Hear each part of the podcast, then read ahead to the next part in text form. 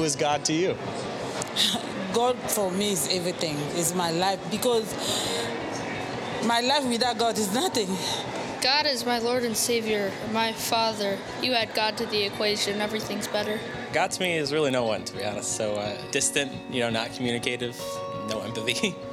Para mí Dios es la persona a la cual tú no puedes ver, pero en la cual todos confiamos. Aclamamos a Dios cuando tenemos problemas. God is my father, somebody I pray to, talk to every day. God is a being greater than myself and greater than anybody else. God is people I meet and the experiences I have.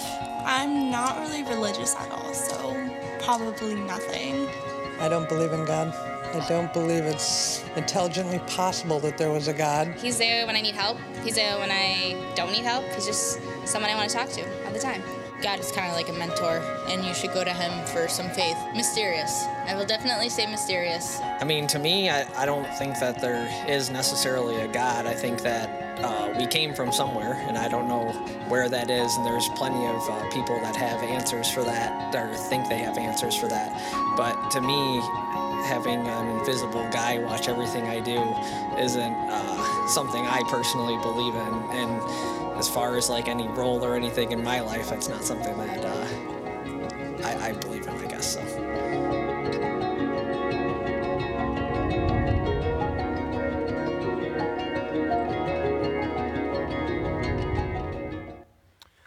Well, good morning, everyone. It is exciting to be with you. My name is Mark Nelson, and I'm the campus pastor at our Greece campus here at Northridge. And as we get rolling this morning, I want to take a moment to shout out to all my people out at our Greece campus. It's good to see you. Actually, I can't see you, but it's good to have you with us. And uh, no matter what campus uh, you're at this morning here at Northridge, great to have you with us. If you're watching online, good to have you here as well. Would you take a Bible and go to 1 John chapter 4? 1 John 4 is going to be on page 988 if you're using one of our Bibles this morning. And as you're going there, I want to recall a moment from my own life that I remember like it was just yesterday. I can still remember vividly exactly where I was, the moment that I looked my then girlfriend Gretchen squarely in the eyes, and I spoke to her these three words for the very first time. I said to her softly, Let's go, Bills. No, those aren't the words. Those aren't the words. I said to her, I love you. I love you. I said that to this girl. Whoa. You know, like I was risking a lot in that moment. I was putting myself out there because what if she didn't reciprocate, right? What if she didn't say those same three words back to me? What if she didn't feel the same way about me as I felt about her? Or maybe worse, what if somehow I wasn't able to live up to all that those three little words implied? Would I risk breaking this girl's heart? Well, thankfully, uh, before the, the night was finished, she also spoke those same three words back to me. And I guess it's all worked out fairly well since in just under two months, Gretchen and I celebrate 25 years of marriage. Thank you. I'll take it. Thank you. Um, but man, we know, don't we, the power of those words. You know the power of those words too, because you can still remember a time in your own life where someone you desperately long to hear those words from, maybe a romantic interest, said them to you for the first time, and your heart can still be warmed as you reflect on that moment. Or maybe it was a mom or a dad growing up who often told you just how much they loved you. Or perhaps today you know the power of those three little words as well, but from the other end of the spectrum because you never truly did hear them. You never heard them from that person you longed to hear them from. That romantic interest never spoke them to you. Or maybe your mom or your dad growing up never told you how much they loved you. And today you're still living with a void in your life, pain from not hearing those words. I love you, maybe the most powerful words in the English language. And we're in week two of a, a series we're simply calling God is. And last week we introduced the series, we simply said that whether or not you follow God depends on who you believe God is. And we're convinced that once you see God correctly, you're going to want to follow him. You're going to think he's worth following. And so Today, we're going to begin to look at the first of four attributes that we'll look at throughout the rest of this series. And we're going to consider the truth that God is love. God is love. And since we tend to love love in our culture, I think this might just be God's most popular attribute. Maybe it was John, the very close friend of Jesus, who said it best when he wrote in 1 John 4, verse 8 Whoever does not love does not know God, because God is love. It couldn't be said more plainly than that. God is love. This same author, in perhaps what has become known as the most uh, maybe famous of all Bible verses, in John 3:16, said, "For God so loved the world that He gave His one and only Son, that whoever believes in Him shall not perish, but have eternal life. And these words from John serve as God's loudest I love you to the world, that he gave up himself so that we might have a relationship with him. And this theme of God's love recurs throughout the pages of Scripture. And man, I wish I had unlimited time today to talk to you about the amazing love of God. I don't, and you're glad about that. But man, God's love is infinite. This is truly an inexhaustible subject. His love can't be measured. In fact, we use in our world today, we use a lot of items to measure things, don't we? If I were a, a baker, I might measure my ingredients with a cup. And if I were a builder, then I might measure my project with a tape. If I were an athlete, I might measure my performance with a watch. But the songwriter of Scripture in the Old Testament, King David, when he was reflecting on the, the goodness and on the love of God, he couldn't contain himself. He sang out, My heart, my cup, he says, overflows. He's saying, My cup overflows. God's love can't be measured with a cup. And he also, in another song, sang that God's love is higher than the heavens. It can't be measured with a tape. And in yet another song, he's saying that God's love is from everlasting to everlasting. It can't be measured with a watch. The scope of God's love is truly infinite. And aren't you thankful to know today that at the very moment you need to experience more of God's love, there's plenty more available for you? But what does it mean that God loves us? If we don't understand the nature of love, we could misunderstand the nature of God. And so we want to first think about what it even means to love. What is love? Well, it's a good time to think about it, isn't it? Because Valentine's Day is right around the corner. I hope you're ready for it. Uh, but it's interesting to think about the fact that, that just like David did, as we saw a moment ago, just like in the Psalms or the songs that David wrote, he sang about the thing that was most important to him. We tend to sing songs that uh, are displaying what's truly most valuable to us, what we love. And you might find it interesting that outside of common words like the, and, and I, outside those pronouns and conjunctions, the most commonly used word in today's pop, rock, R&B, soul, and jazz music is the word love. Because our culture is fascinated with the topic. Our culture is obsessed with love. And that makes sense to us because we find within our own lives this great desire to be loved. But unfortunately, I think we have some big misconceptions when it comes to what love really is. Let's consider a few of them together. First, in our culture, love is kind of weak. It's kind of weak. It's sort of soft and frilly. It's all chocolates and Valentines, chick flicks and sappy sentimentalism. for guys, especially, it's hard for us. We think it's kind of weak to share our feelings or express our heart. Eh, or we might reduce love to. Uh, a moment of wild passion that flares up, maybe even in a sexual encounter, but then flames out just as quickly with no real commitment because love is weak. And love also is primarily a feeling in our culture. Love is whatever makes me feel good, and if it feels bad, it must not be loving. And if I don't feel close to someone, it must mean I no longer love them. And love is also personally defined. It is whatever each individual wants it to be. There are no boundaries. Each person is free to define their own love, and no one else has any right to say what I should or shouldn't love. And these cultural misconceptions, they tend to carry over into our ideas about God because we figure, well, hey, if God is love, and that's the way I feel about love, then God must be, well, he must be okay with everything. We think God is okay with everything because, you know, he'd be permissive he doesn't judge because that feels mean, and love is soft and nice and weak.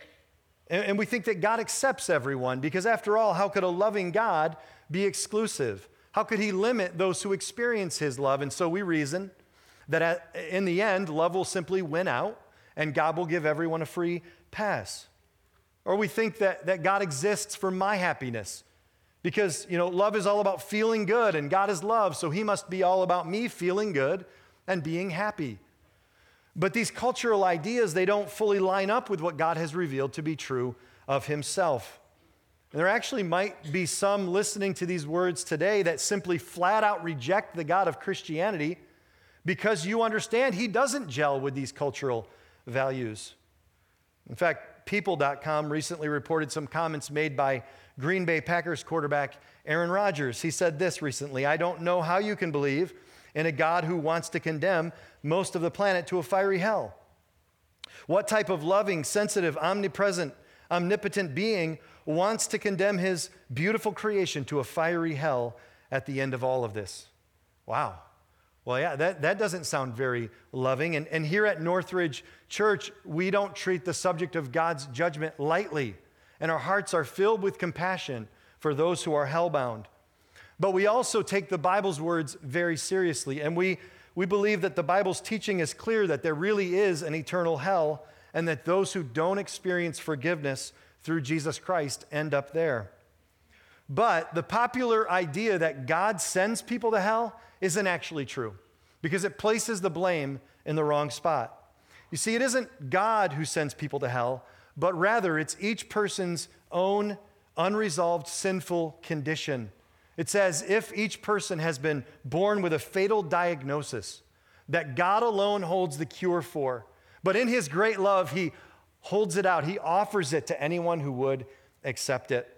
I find it interesting that Aaron Rodgers talks about what God wants because we're told in Scripture that God actually wants just the opposite for people. In 2 Peter 3, verse 9, we read that He, God, does not want anyone to be destroyed, but wants everyone to repent. And we would plead with you today that if you've not yet received this free gift of eternal life that God so lovingly offers you, that you can do that today. You can accept Jesus Christ and His gift of life. But we're playing a very dangerous game if we define God or His love based on our own opinions or on the shifting sands of culture rather than on God's timeless truth. So let's instead look at a biblical understanding of love. Now, if we were to understand the words in the New Testament that we uh, translate as the English word love, we would see several of them. And we don't have time, unfortunately, to do a deep study on each of them. But if we were to take them all together, what we would come to realize is that when the Bible talks about love, it's talking about one of two things. It's either talking about acting towards someone for their good, things like giving and serving and expressing kindness to someone, or it's talking about feeling something good towards someone. We could call that affection, warmth, an emotional bond. And it's important to realize that both of these dimensions are good and healthy aspects of a loving relationship. Uh, both of them ought to be a part of any loving relationship. Take uh, a marriage, for example, I think that understanding these two dimensions can help explain why, for example, in a marriage, sometimes um, there can be confusion or frustration about the way that we interact with one another. So a husband might say to a wife, Honey, you know that I love you. I've told you that I do, and look at all the ways that I support our family. He's talking about the actions of love. And the wife might say in response to that, Well, you know, honey, that's great, and I really appreciate all of that. But I want to know that for you, it's more than just an intellectual choice. I want to know that you feel love for me, that you're crazy about me. She's pointing to the feeling side of the equation. At risk of public humiliation, let me share a, a, an example of this from my own life. So, a few years back, I was concerned that I wasn't truly as thoughtful or as intentional toward my wife Gretchen as I really needed to be. And I, knew that I wanted to be more thoughtful and intentional, uh, but I just thought, you know, I need some way to trigger my memory. And so the way that I tend to remember things that are important to me is I write them into my calendar. And here's where you begin to shake your head disapprovingly and say, Oh no, Mark, you didn't. Oh, yes, I, I did. I, I thought it was a little too obvious to actually write the name Gretchen in my calendar. So I just put the letter G there, and I periodically place that in my calendar. But unfortunately, my wife, who's much more perceptive than I often like to give her credit for, was seated beside me on the couch one evening, and I had my laptop open, my calendar was open in front of me, and she said, Hey, um, Mark, what's that G on your calendar? Uh, grapefruit? Like, I like to buy grapefruit periodically. No, she said, Is that me? And I said, um, I, She caught me. I said, Yeah. She said this to me Mark, I want to be more than just an appointment on your calendar, right? And she's right. She was right. The, the, the idea that, that both the action side and the feeling side uh, of love are important, that feelings uh, in our relationship should naturally spring up without having to be scheduled, that's, that's a good thing. And she was exactly right in that moment. But I think um, we can make a mistake when it comes to the two dimensions of love because they are meant to work in tandem, right? Ideally, they'll work together. Uh, and they should never work to the exclusion of, of the other.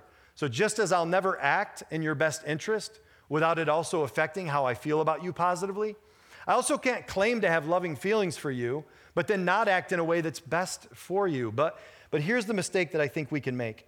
Because love involves, rightly, both actions and feelings, we can make the mistake of thinking that they're of equal weight and priority. But here's where I think God's love can really help us. Here's where the nature of God's love truly helps us understand that one of these has actually a higher value than the other. And so let's take a look at the nature of God's love. You're in 1 John 4. Uh, let's look at verse 7. John, John writes Dear friends, let us love one another, for love comes from God. Everyone who loves has been born of God and knows God. Whoever does not love does not know God, because God is love. In those two short verses, John uses the word love five times. And every time he uses it in that context, it's the same Greek word, either the noun or verb form of the word agape. And, of all the words that we translate into the English word love that are in the New Testament, agape is considered to be the highest form of love. It's the love God has for us. And it could be defined this way to act towards someone, uh, to act towards someone's good at cost to yourself.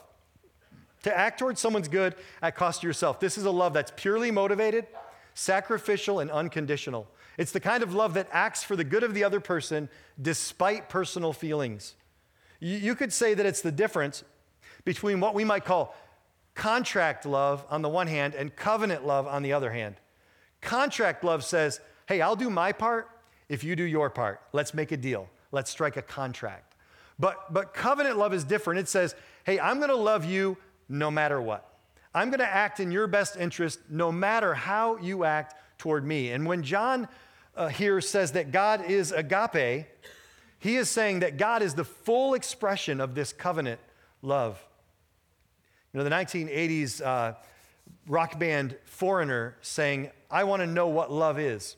But here, John is helping us understand that love is not mostly a what, but it's mostly a who. That God is love. He's the source of love, the essence of love, the definition of love, the standard of love. And so the better I get to know God, the better I'll understand love. And this statement, God is love, it can't be made of any other being in existence. You and I, we may be loving at times, but we are not love itself. And this means that loving isn't just one of the many things that God does, but that everything God does is done in love. When He instructs, He does it in love. When God judges, he judges in love. When he corrects, he corrects in love. And the order of these words is also very important because John is saying God is love, but he's not saying that love is God. God is love, love is not God because God gets to qualify love. Love doesn't get to qualify God. God defines love, love doesn't define God. And if we get those words reversed, a whole lot of bad things can happen because we can begin to reshape our definition of God according to what we think seems loving while not allowing Him to define what love looks like. But we're not to reshape God. Instead, His love is meant to reshape us. And so that's why John says in verse 7, let us love one another. And when he says that, don't you know that he's using the same word, agape, right? I, I, mentioned that. He's using the same brand of love that God has for us. That's the kind of love that we're meant to display toward others selfless, unconditional, purely motivated. And here's the deal, guys life happens, right? It happens, and we're going to be forced into all kinds of situations where we're going to have to decide between the two dimensions of love the action side or the feeling side because there's times in life we just can't we can't have both and so it's time for my child to be disciplined i know they need to be disciplined i don't really want to do it i don't feel like it what should i do what am i going to do in that moment I need to speak kindness to my spouse. I need to, I need to speak kindness to my boyfriend or girlfriend. I feel like, quite honestly, being a jerk. What am I going to do? I, I need to honor the plans that I made with my friend for the weekend, but a better offer came along. I really feel like taking. What am I going to choose? And it's in these moments that we can begin to understand that to act towards someone in their best interest, even at cost to myself, holds the greater value. What does God's love mean? Well, quite simply, it means that God always acts in the best interest of those he loves. Always, 100% of the time. It means that the true nature of love is often far different than what we perceive it to be. It means that love is strong, it's not weak. It's, it's the strongest possible thing. Now, that isn't to say that love isn't sensitive or thoughtful. It absolutely is, but it knows how to be tender and tough at the same time. And maybe I could speak to the guys in the room for just a moment. Guys, don't think for a minute that to share your heart with those that you love is not a manly thing to do because the, one of the strongest things that you can do as a man is to share your feelings and your affections and your love for those that you care about. But this strength of love, it doesn't easily give up. It doesn't tap out when things get hard. It fights, it protects, and when necessary, it corrects. It always promotes the truth, even when that truth is hard to hear, but it always does so in a thoughtful and sensitive way. This, by the way, is why God's love must be exclusive. Because, like, like any loving father that would violently oppose an intruder, that would seek to break into the, the, the home and harm his family, God's love also acts like that love of a father that seeks to protect his children against that which would harm them. And so, this exclusive love can't be permissive of ideas or behaviors that would harm people or society, even if those ideas or behaviors seem loving on the surface. Because love is not weak, love is strong, but love also is primarily a choice. Love is primarily a choice, not a feeling, although it certainly involves feelings, as we saw earlier. But it doesn't depend on feelings to remain active and engaged in the relationship. And I think there's a real practical reason why love is a choice.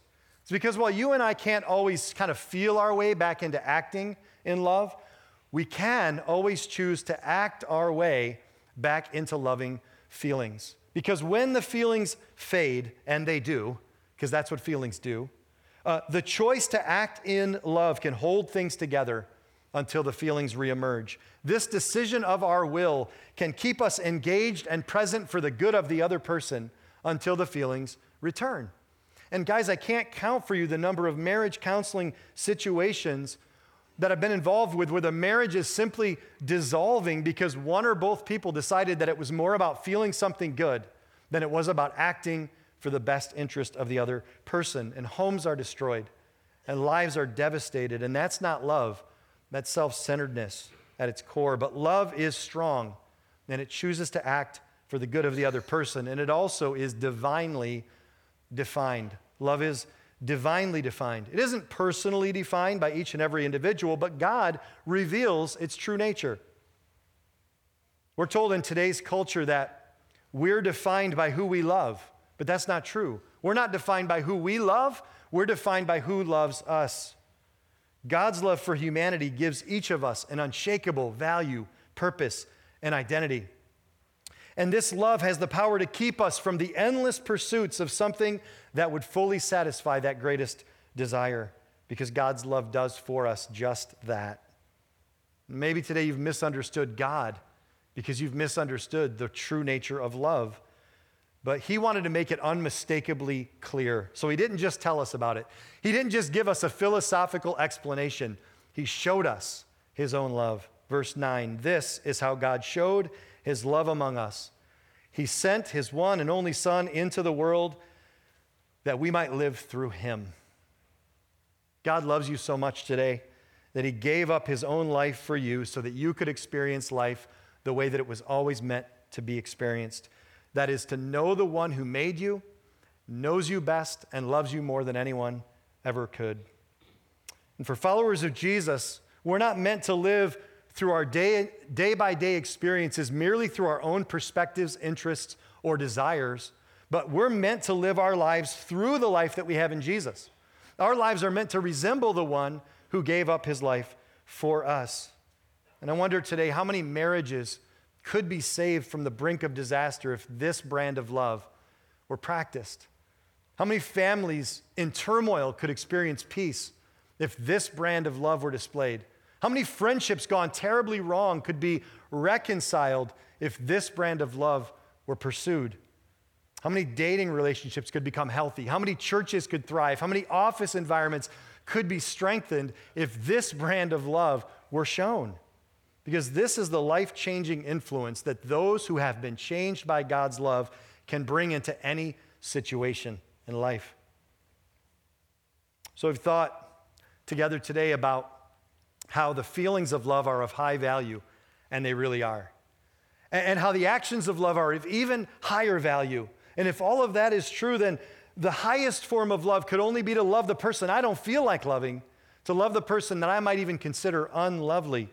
I'd say it this way that the most powerful expression of God's love is to love the unlovely, the person that, quite honestly, I don't even really want to interact with, the person that I'm not friends with, the person that irritates me at times. To show God's love to that person could be the highest, I think, is the highest form of love. And I think it reflects most greatly what God did for us. Paul says in Romans 5, verse 8, but God demonstrated, that is, He acted out His own love for us in this, that while we were still sinners, while we were very unlovely in God's sight, Christ died for us.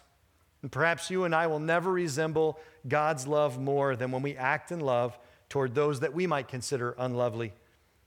but admittedly, man, this is an enormous challenge for us, isn't it? How do we do it? How do we pull it off?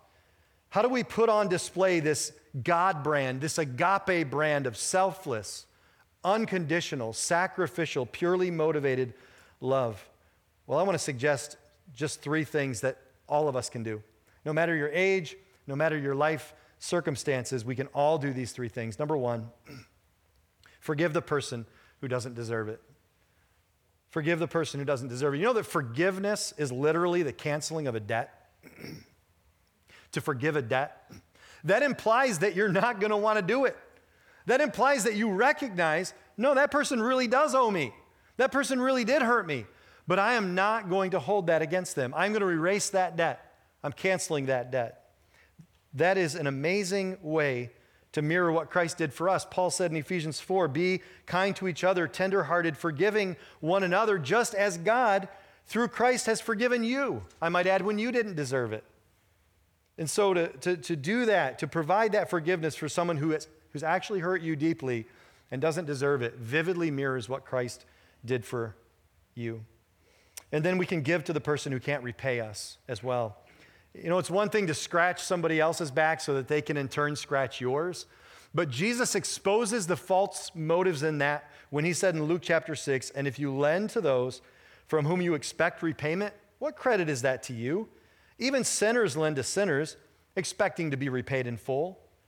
But love your enemies, do good to them, and lend to them without expecting to get anything back. Man, this is incredibly hard for us. There are many, many ways we can do this. It's available all over the place. Let me mention one that I think is really amazing. We introduced it at Northridge here a few months back. It's called Care Portal. And there's a, a box that today, if you desire more information about Care Portal, uh, man, I'd invite you to check that box. But this is an amazing way to care in very practical ways for families in our community that are hurting and that can't possibly repay us for those acts of generosity and kindness to them. And then, third, we can also befriend the person that you're not naturally drawn toward. Befriend the person you aren't naturally drawn toward. You realize that all of us as human beings are naturally drawn toward people that are a lot like us. And that just kind of shows how selfish we all tend to naturally be. But when you and I choose to cross racial, social, economic, even political lines and share God's kindness with people that aren't like us, it puts God's love on an incredible display in front of the world, in front of a culture where there's so much animosity and suspicion that exists between people groups. But you know, if our love is contract brand love, we won't be willing to take these kinds of steps. We'll say things like, I'll forgive her when she finally admits, hey, I put in my time, it's time for somebody else to put in theirs. I tried to befriend that person, but they didn't seem to appreciate my efforts.